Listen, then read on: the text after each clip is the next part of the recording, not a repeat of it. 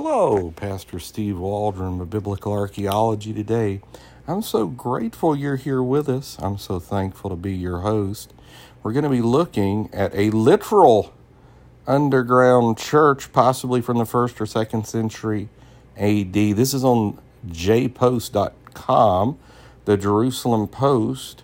So let's get started. Thank you for being here with us.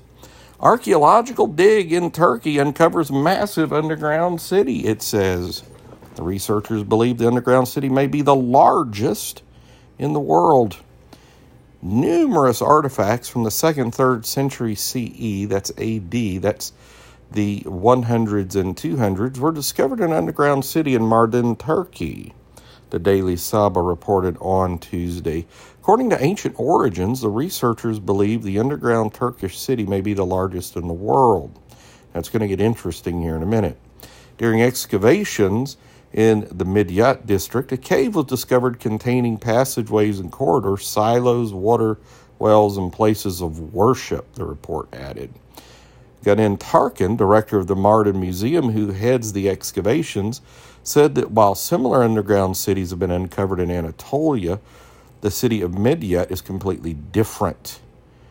The Daily Sabah added, Midyat has been used uninterruptedly for 1900 years. It's first built as a hiding place or escape area.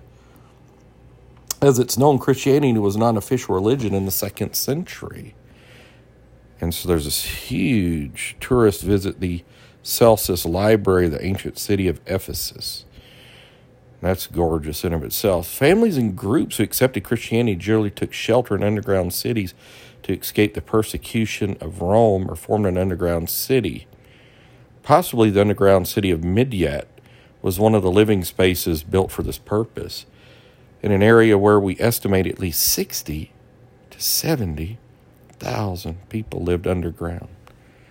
So Christianity had to be literally underground amazing. It's one of the most amazing finds to me I've ever heard of. It's incredible. So God bless you. We're just so thankful you're here with us. Pray for us. Join us daily.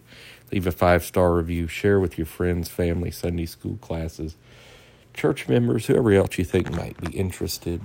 And uh, hope to see you soon. Listen to our playlist. God bless. Maybe make a journal or notebook of things too you find interesting. That helps.